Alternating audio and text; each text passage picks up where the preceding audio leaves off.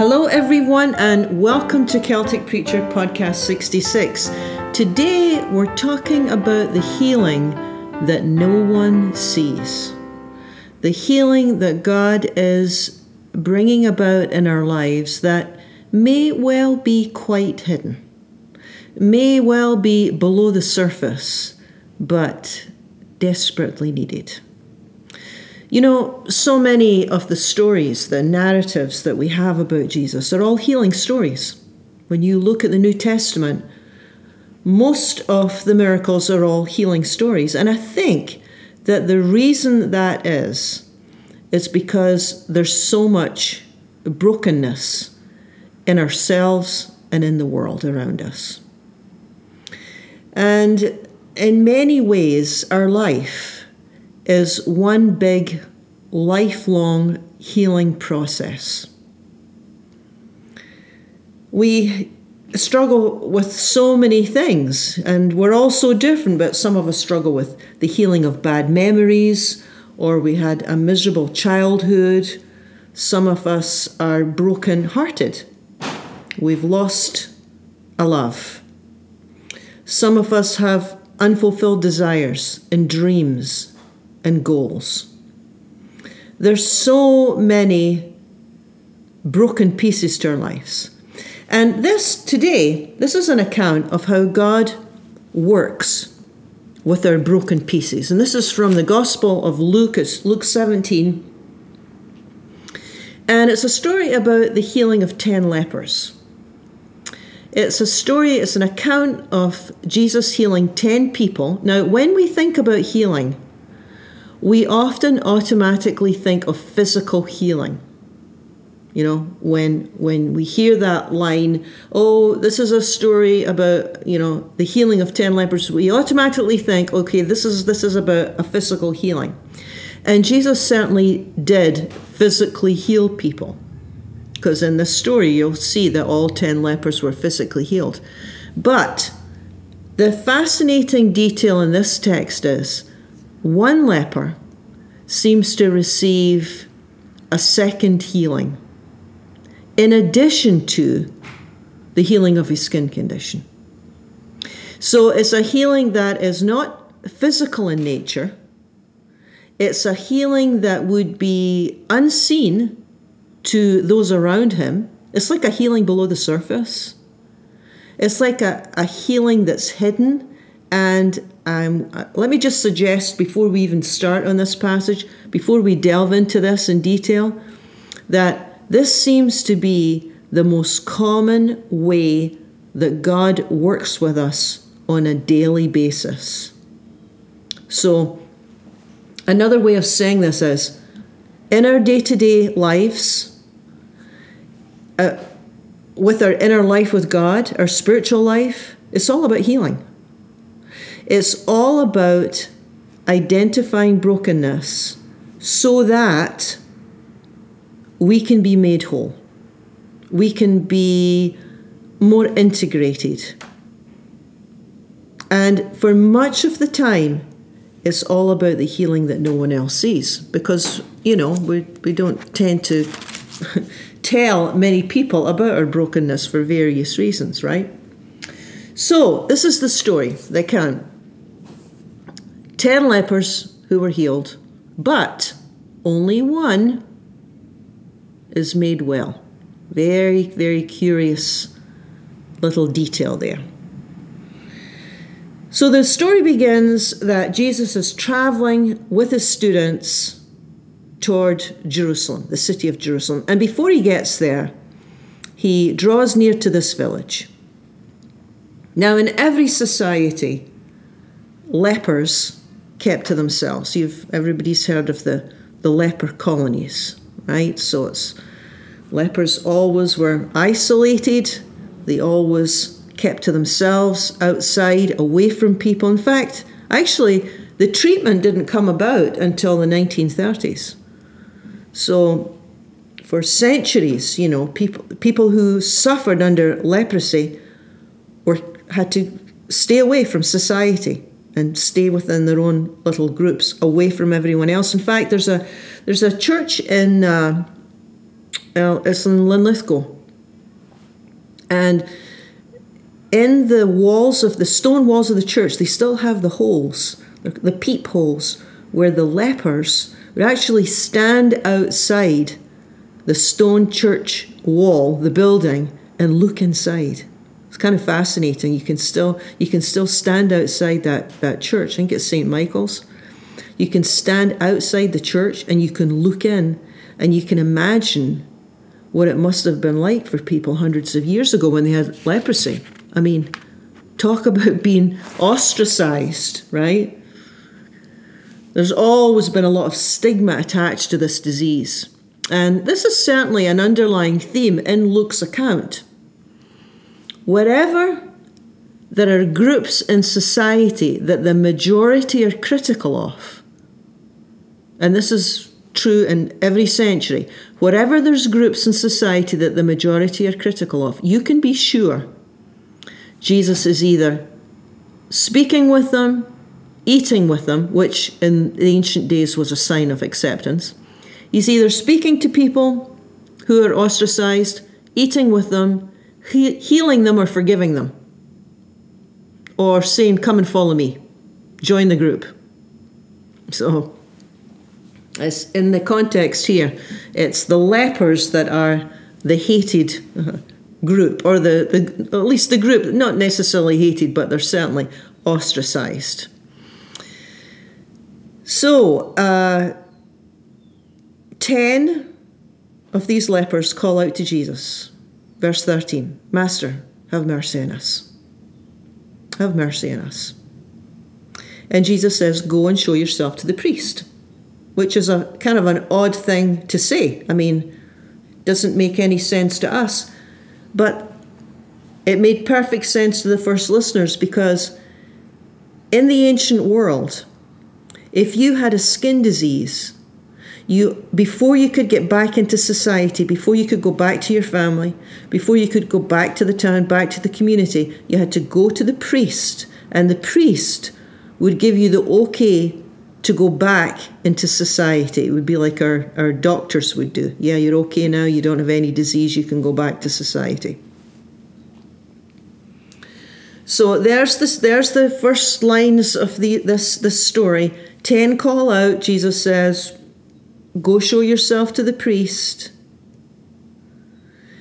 And verse 14, this is the this is a crucial line. As they went, they were healed. As they went, they were healed. Now, it's a small detail in the account, but there's an important spiritual lesson here. And it's all about timing. They ask Jesus for healing. He says, Go show yourself to the priest. At this point in time, they're not healed. Right? They're asked to go ahead, take the steps in faith. And the idea is, is that as you're walking there, as you're going to see this priest to get the okay to go back into society, to, to go back home, your healing's going to take place. So when they're standing in front of Jesus and he asks them to go ahead, they're, they're not healed at this point. They've still got the disease. So it's only when they go ahead, it's only when they do what's required that they're met by grace, which means like they're, they're, they're met with this healing. This healing comes upon them. Now, they could have said, What's the point in going to the priest? We're still sick but they didn't. Now, the reason that that's interesting for us is because this is kind of the way that uh, God works with us. We can get stuck emotionally, we can get stuck spiritually, which is kind of similar, emotional, they're all connected. We can get stuck when we don't move ahead in faith. For example, a common approach is I want to live a life without resentment, or I want to live a life without carrying around a lot of unforgiveness. I want to live a life without carrying around a lot of anger. But, but I can't, I can't quite do that until such and such happens. Fill in the blank. So immediately what I've done is, is I've put restrictions upon me being able to live without resentment or anger or unforgiveness or envy or greed or whatever. It doesn't really matter. You see, as soon as I make it dependent upon someone else or something else, I become stuck. Whereas this teaching account is showing us you go ahead and you begin live into how you want to be. Right? Do you want to be content? Do you want to live without fear? Do you want to be strong and courageous? What do you want? Do you want to be more loving? Do you want to be more compassionate? Do you want to be more patient? You get to choose. You get to choose how to live. And this is something that we often forget because we allow our emotions to hijack us. And yet the scripture is continually teaching uh, you get to choose. Your emotions don't get to choose you. You get to choose how much airtime you give your emotions. They're not you. You get to choose how to live. And I think sometimes we can forget this and get stuck. So, what this account is showing us is, is that you begin the process, you take the steps of faith, you start to live the way you want to live, and God will meet you in the process. So, as they went to the priest, these lepers are healed. You know, there's a great line in the Old Testament, it's from Joel 3. It says, it's kind of a statement of faith. Let the weak say, I am strong. It's just one line. Let the weak say, I am strong. And it's almost like these ancient prophets are saying you have to learn how to start speaking truth into your life. You have to start learning how to speak truth to yourself. It's not let the weak say, I am weak, right? If the weak continually affirm that they're weak, they, they stay weak. If the anxious cont- continually affirm they're anxious, they stay anxious. In other words, we create we create the reality that we, we live with. Words are very, very powerful. Uh, in fact, uh, Martin Luther believed that words have the power to create our realities. He thought they were so powerful. In other words, what you tell yourself can come to pass for good or not, or it can completely deplete you. You get to choose. So, back to these 10 lepers. Uh, as they start the process, as they go to the priest, as they put one foot ahead of the other, as they take that step of faith, which looks like trust, right? Same word faith, trust. They trust that it's going to be good, trust it's going to be okay. God meets them in the process. They're all healed. They're all healed. Now the story takes a, a, a slightly different turn. One returns, and this one happens to be a Samaritan, which doesn't mean much to us, but in that ancient culture, it was the outsider. It was the one who was uh, from the wrong religion, from the wrong tradition, the one in society that was looked down upon the one who was rejected. So the least likely one came back to speak to Jesus and thank him. And Jesus uses it as this as a teaching moment and he says, Where are the other nine? Where's the other nine? Only only the foreigner returns to give praise to God? In other words, he's saying, That's interesting. The one that nobody likes comes back and recognizes the source. That's interesting. The one that's not supposed to know anything has a lot of insight. Is everybody paying attention here?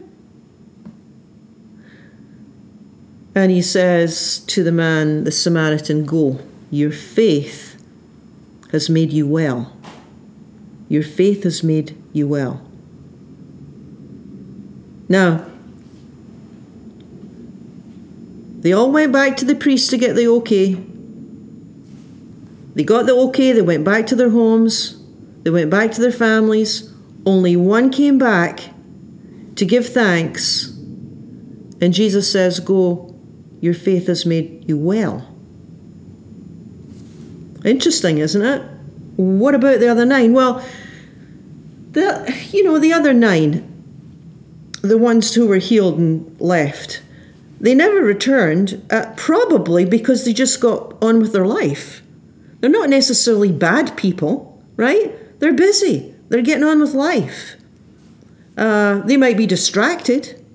They might be a bit unaware. They might be spiritually blind. But the nine who were healed and didn't come back to say thanks, they did as they were told. Jesus didn't say, Go show yourself to the priest and then come back and say thank you, right? It's not a lesson on manners, but it is a lesson on spiritual insight. Only one returned to say thanks because at a deeper level, more than the others, this man had, the Samaritan, he had knowledge and understanding, and it was almost like a knowledge that says, there's something about God in this. There's God's here. Somehow, have you ever had that experience? Something happens and it's like, you know what? I think God's helping me here. I, I, there's something more than me in this. I think God's helping me. And for the Samaritan, it's like, I've, I've got to go back and acknowledge that. I have to go back to him. I have to go back to him. And he, he goes back to Jesus and he kneels before him, actually, he lies prostrate before him. And he gives thanks to him. And Jesus says, Your faith has made you well. Now, that word well in the original language, remember this was written in New Testament Greek, the word sozo, it means wholeness. It means completeness. Actually, it's where we get the word salvation, which is all about uh, becoming more whole. So Jesus is saying, Yeah, you've been healed from your leprosy, which is an amazingly wonderful thing. But then he says, Your faith has made you, your trust is bringing you a wholeness, it's bringing you a completeness. The others were cured of the disease, but you, you're more than cured physically. You are being made complete and whole. Isn't that interesting? It's like you ask Jesus for healing of your leprosy, which is good, right?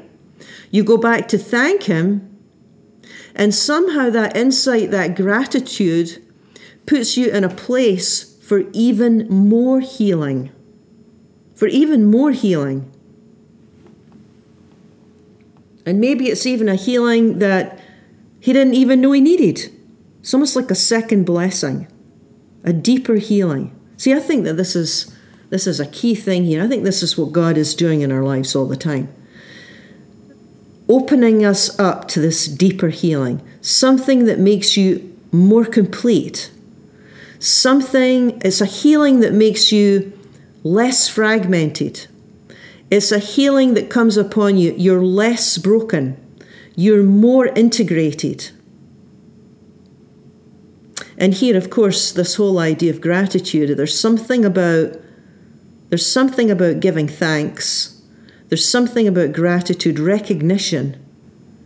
There's something about that recognition of the giver that puts you in a perfect position to receive a deeper healing. Yeah, it's like God has so much more for us than we can ever, ever imagine. Which happens to be, by the way, a line from the New Testament from Ephesians. God can do more. St. Paul wrote this. It's a wonderful promise. God can do more than you could ever imagine. God can do more we can't imagine all that God can do for us. The scripture teaches us this. And for this Samaritan, yeah, your trust has made you well. You, your trust has bring, brought you a wholeness. Your faith has made you well. Yeah, it makes a difference who or what has our attention. And I think the Samaritan is modeling a way of living that brings healing on the inside. This a hidden healing that no one else sees. Oftentimes, God frees us, and by the way, inner healing and freedom are closely aligned. You know when you are receiving inner healing because it feels like you are being set free. You're, you're not uh, held hostage to things that once held you hostage, right? So, this Samaritan is modeling a way of living that brings about even more healing and inside healing. It's like he's saying, I'm going back to the source. I can see God in this. It's like he's saying, Thank you for helping me. Th- thank you for healing me. Thank you for freeing me. Thank you for your faithfulness. It's like, well, that's really, thank you for noticing me. That's what he's saying, isn't it? Thank you that you even notice me. I mean, that's amazing grace, isn't it? That kind of recognition. Thank you that you even notice me. It puts us in the perfect position for more healing. Puts us in the perfect position for more help, more strength, more wisdom. It's like, oh yeah, there's the there's the heart cry. Thank you that you even notice me and that you desire to bring more and more healing into my life, that I might be made whole, that I might be more integrated, more at peace, more complete. Yeah. Well, thank you for joining me. You've been listening to Celtic Preacher. Join with me again next week for another episode.